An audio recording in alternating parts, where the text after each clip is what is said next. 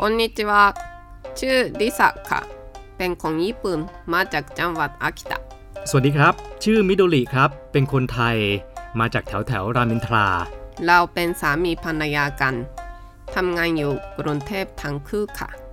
ตอนนี้อาศัยอยู่ในห้องเล็กๆบนชั้น 8 ของคอนโดแห่งหนึ่ง ไม่ใกล้ไม่ไกลจากย่านที่คนญี่ปุ่นอยู่กันเยอะๆนะคะ พอมีเวลาว่างก็จะมานั่งนั่งนอนนอนๆทำพอดแคสต์นะครับ คุยเรื่องสารพัดทั้งไลฟ์สไตล์ท่องเที่ยว สังคม อาหาร ภาพยนตร์ ถกเถียงกันเรื่องวัฒนธรรมของไทยกับญี่ปุ่น แม้สิ่งที่คุยกันจะเป็นเหมือนไดอารี่ส่วนตัว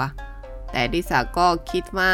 ผู้ฟังจะได้รับประโยชน์ด้วยแน่ๆค่ะ ลองฟังดูนะครับ ทั้งทาง Spotify Apple Podcast Google Podcast หรือว่าอื่นๆ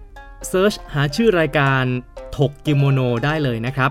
ถกกิโมโนนะครับ ฝากด้วยนะคะよろしくありがとうございます よ